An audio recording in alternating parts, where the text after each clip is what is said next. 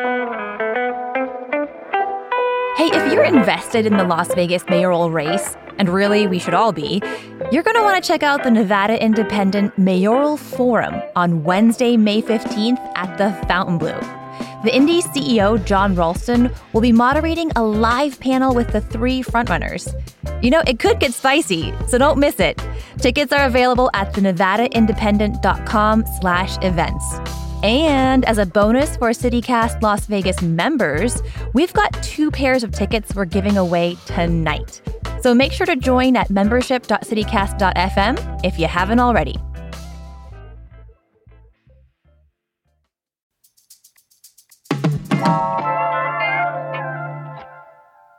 Co host Dayvid Figler said it best at our live show. If you've lived in Las Vegas for a while, you're probably familiar with the kind of grief that comes from finding a restaurant or cafe that you love and then seeing it close. But Vegas is always growing. Inevitably, a new place comes along, and sometimes it's actually good. So today on CityCast Las Vegas, Dayvid and friend of the pod, Brent Holmes, talk about their favorite extinct restaurants and the new ones they go to now to get the dishes they love. It's Thursday, July 6th. I'm Vogue Robinson, and here's what Las Vegas is talking about.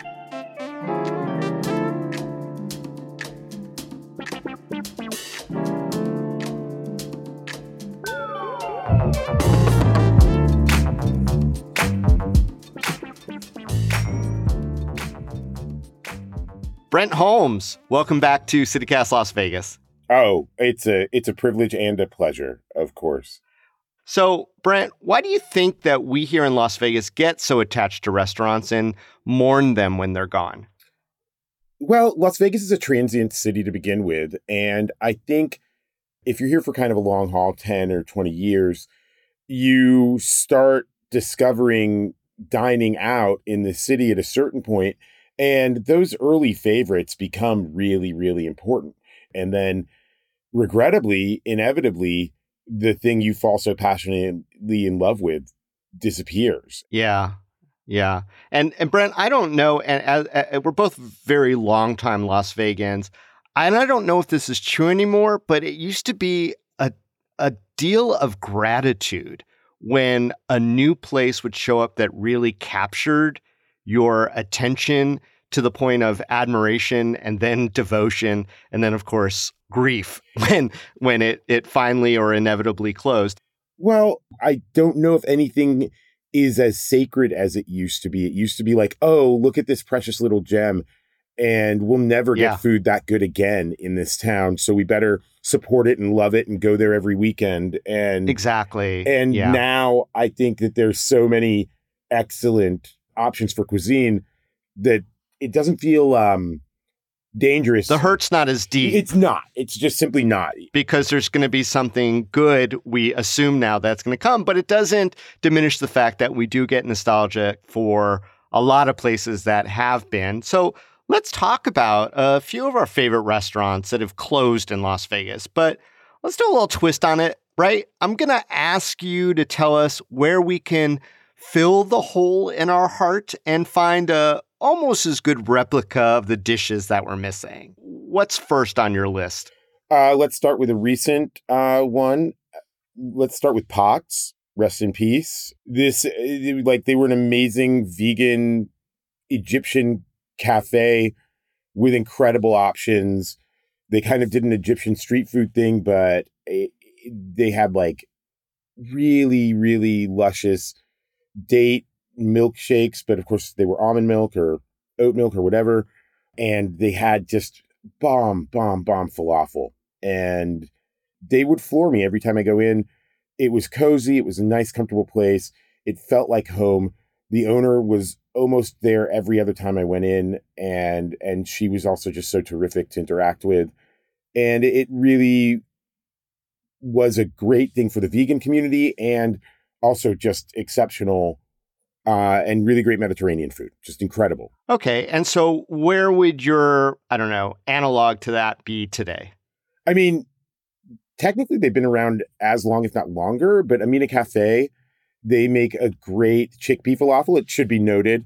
Egyptian falafel is made with fava beans, whereas other Mediterranean falafel, falafels are typically made with chickpeas. So you're not going to get the exact flavor you got at Pots, but Amina Cafe is pretty gold standard for quality Mediterranean food. They make beautiful, light, fluffy, intensive falafel. Uh, it, they're kind of a perfect bite, and I've been going there for as long as I've been going to Pots, if not longer. So, and that's Amina over there on uh, Charleston and Decatur, yeah. Yeah, Charleston Decatur, right there. Yeah. It's funny that your first pick was um, Mediterranean food because that's mine too. And I have a different one and a different sort of replacement, which is interesting. So there used to be this hole in the wall. And when I say hole in the wall, I mean really a hole in the wall. Uh, so we're talking circa 1998, 99, somewhere around there. A spot called Cave de Roy opened up in the lobby of the Oasis Adult Motel on Vegas Boulevard. This was a one man show. It was a um, Lebanese man who had spent his career as a UPI reporter who traveled around the world, including Argentina and he had all his family recipes and he would go he didn't drive so he had a friend drive him to california to go to farmers markets every weekend and he'd come back with a stock of stuff. And so you'd see hanging eggplants inside this little space and he would make homemade kibbeh and he would make labja and um, just all this amazing stuff he had a rose infused iced tea uh, he had uh, homemade baklava and cheesecake Kibbeh is a mixture of ground beef and bulgur, which is that cracked wheat. Uh, it's stuffed with onions and pine nuts and has all these wonderful spices. I, I've been looking high and low for a great kibbeh since then. And the the kibbeh I've sort of found um, is over at Hadari's. I mean, it's not exactly the same as kind of sitting down with the owner and playing, getting schooled in backgammon. That's that's always so important when when you really fall in love with a restaurant and then you start to get to know the people that run the place. Yes. And that's when it becomes, you know, you become part of the community, they become part of your community. And and that's a hole in your heart you can never really fill. But but that's I, as an aside, that's one of the things that makes having favorite restaurants, places that you really, really love, so special, right? Oh, yeah. So, Brent, what's uh, number two on your list? Uh, number two, uh, maybe the biggest hole in my heart is the Hainanese chicken over at Flock and Fowl. Flock and oh. I know. Flock and Fowl, whether it was the tiny little hole in the wall in Sahara that they had, or when they transferred over to um, Ogden, the Ogden, the Ogden yeah, um, for for maybe a slightly more upscale digs. It wasn't just um, the Hainanese chicken. Every single dish that Sheridan Su put out was beautifully constructed, incredibly well thought out, and he really had that magic touch. He mm-hmm. and his mm-hmm. wife Jenny became a big part of uh, people that I love in Las Vegas. But the quality of the food was always so high and so incredible. And that Hainanese chicken was was I, I'm going to use the term dank here. I mean, it was some pretty oh, wow. dank chicken for you know really essentially what is a place of rice and chicken. Those guys hit it out of the park every time, and and became major major local favorites. And uh, regrettably, it didn't last. Yeah, I agree with you on Flock and Fowl. Uh, just as simplistic as that is, it was always so great. And I remember also getting that with this amazing sort of scallion garlic uh, sauce oh that God. went on it. And uh, I've been trying to find that flavor yeah. sensation anywhere else. So where do you go missing Flock and Fowl, Brent? Uh, I mean, what what could possibly match that? Some part of my heart is weeping because there is no genuine answer. On the other hand, if I need a good Hainanese chicken rice, I can go over to the Banana Leaf Cafe, and uh, they they they do it right. It's quality Malaysian cuisine. They also make some really nice curries. It's right there on Spring Mountain in Shanghai Plaza, and everybody everybody loves it over there these days. And they make an excellent, excellent chicken rice. Is it the same as Flock and Fowl? No, but it's certainly a great representation of that dish and the mm-hmm. flavors mm-hmm. that you're looking for.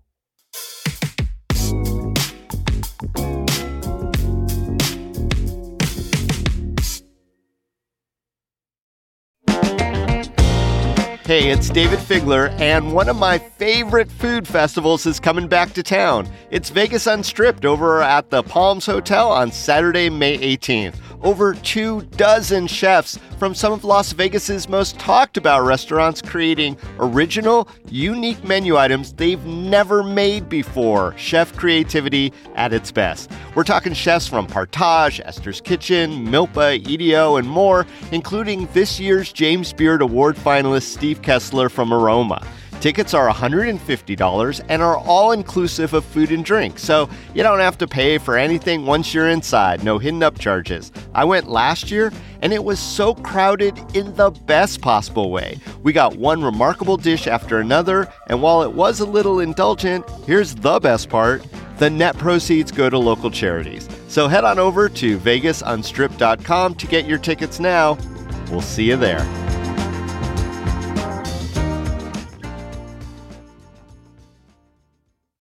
All right, what's your next one, Brent? Um, my next one's a little off off the beaten path. Out in North Las Vegas, there was a great kind of greasy spoon drive through called Megatoms, and they were just a stone's throw down from the now non-existent Texas station. And I would ride. Everything goes, Brent. Everything, everything goes. I, I, even giant casinos. Even giant casinos. I know, Dayvid, but uh, some. Anyway, uh, anyway, um, Megatoms was like literally a hole in the wall. It was a little slice of nothing, but they made a breakfast burrito that was just to die for and a killer salsa. And mm. it, at I would get up in the morning and I'd run errands. And if I was on that side of town every time, it was my favorite. I don't know. It was something between the way they composed their eggs and the cheeses that they used and that little extra kick of the salsa that they incorporated that just was heavenly and just just sent me over the edge every single time. They disappeared during the pandemic like so many other wonderful little spots. And so now i have a two part solution to that hole in my heart. The one part solution is go over to Filibertos they are a great um, Mexican restaurant. The my favorite one's over on Tropicana and Maryland Parkway, right there on the corner. Okay. And they make an incredible breakfast burrito. They make an amazing chili relleno burrito. The price is right. It's fully loaded. It's not quite the same flavors, and the salsa is definitely very different. But I absolutely adore what they do. If you are feeling a little bit more adventurous or up for a drive, Megatoms was actually part of a chain called Tom's Burgers from California. Oh. And I had no idea. Yeah. And Tom's Burgers, there is one in Barstow. And they make the exact same breakfast burrito with the exact same salsa that I love and crave on a regular basis. And but that's a little bit of a it's hike. a bit of a hike. It's a bit of a hike, but you know, when we just for breakfast. When we talk yeah, I know. But if you're on your way to LA and it's early in the morning or late in the afternoon and you're feeling yourself, I really do recommend to stop through. Uh, because I, you know, I, I'd hate to see that place disappear.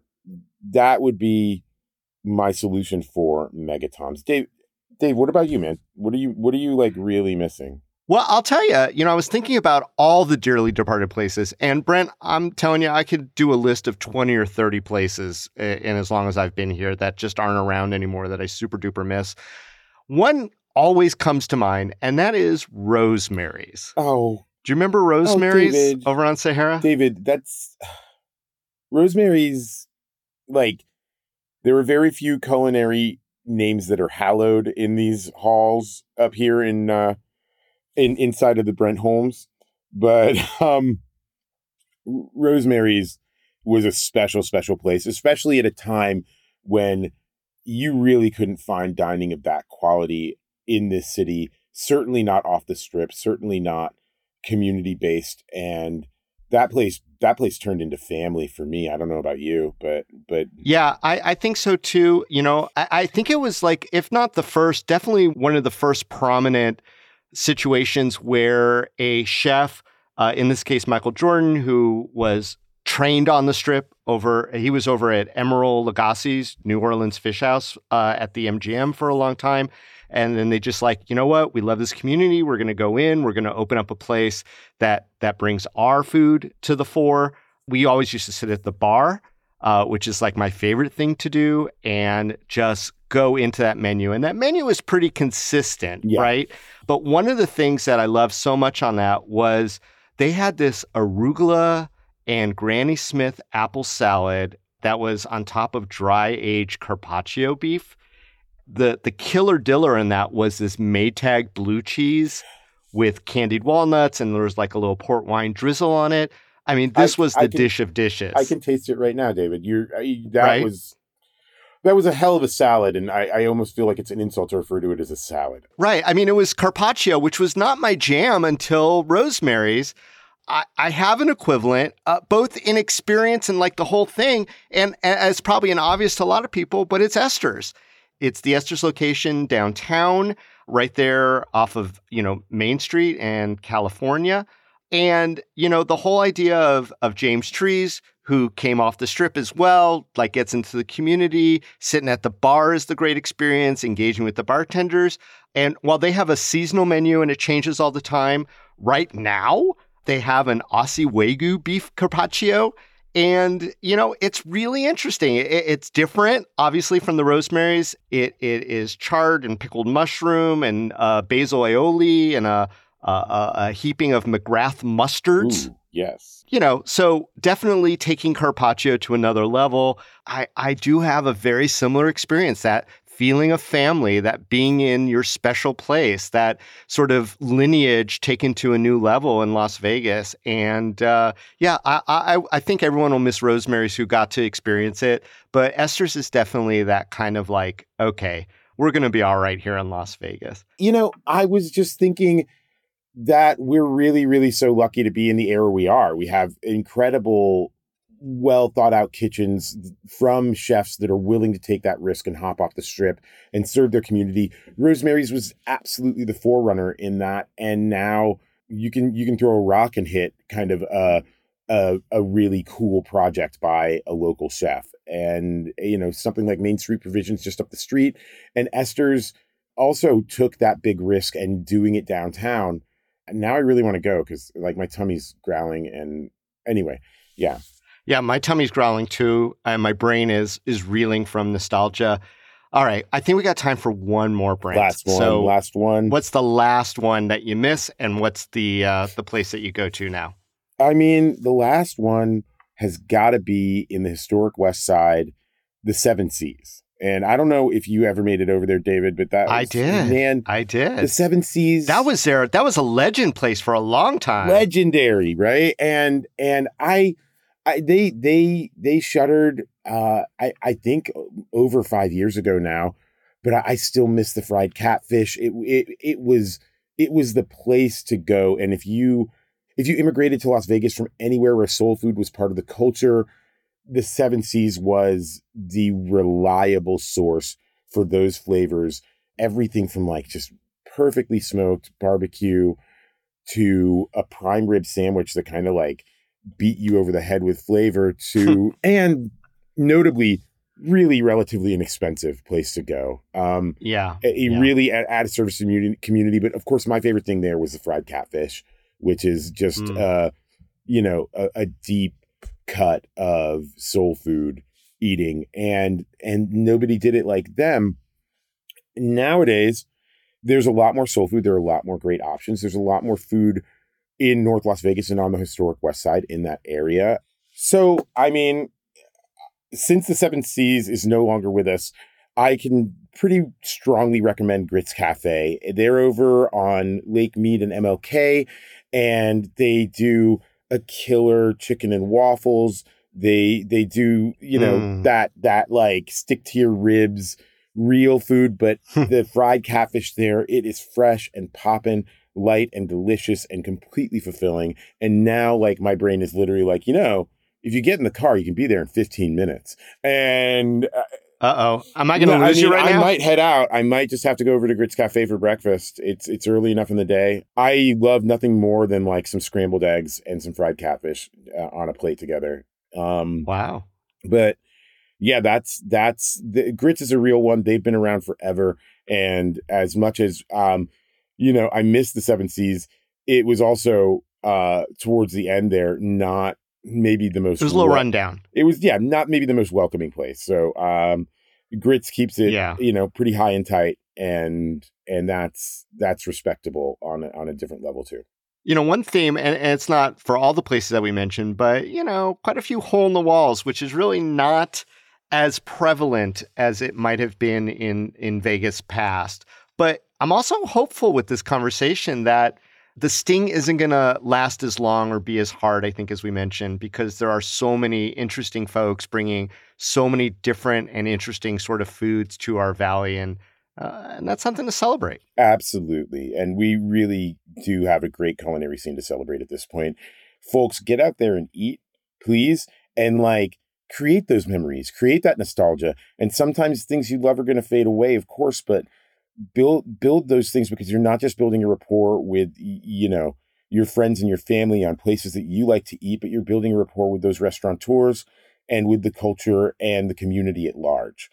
Yeah, here, here. Well, Brent Holmes, per usual, always fun talking about food and culture and all the points in between with you here on CityCast Las Vegas. Thanks for joining us today. Oh, thank you, Dayvid. I really appreciate it. I love uh, talking about anything with you.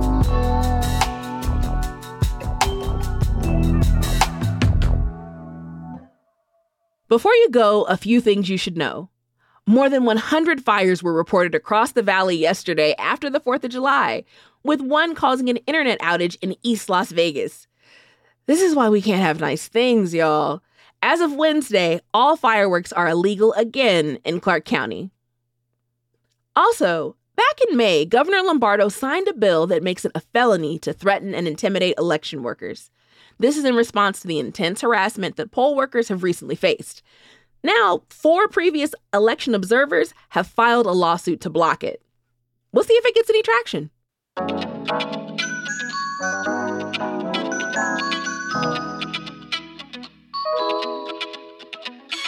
That's all for today here on CityCast Las Vegas. Do you have a favorite restaurant or coffee shop that is now closed? Tell us about it. And if you found a semi replacement, text or call us at 702 514 0719. We'll be back tomorrow morning with more news from around the city. Take care.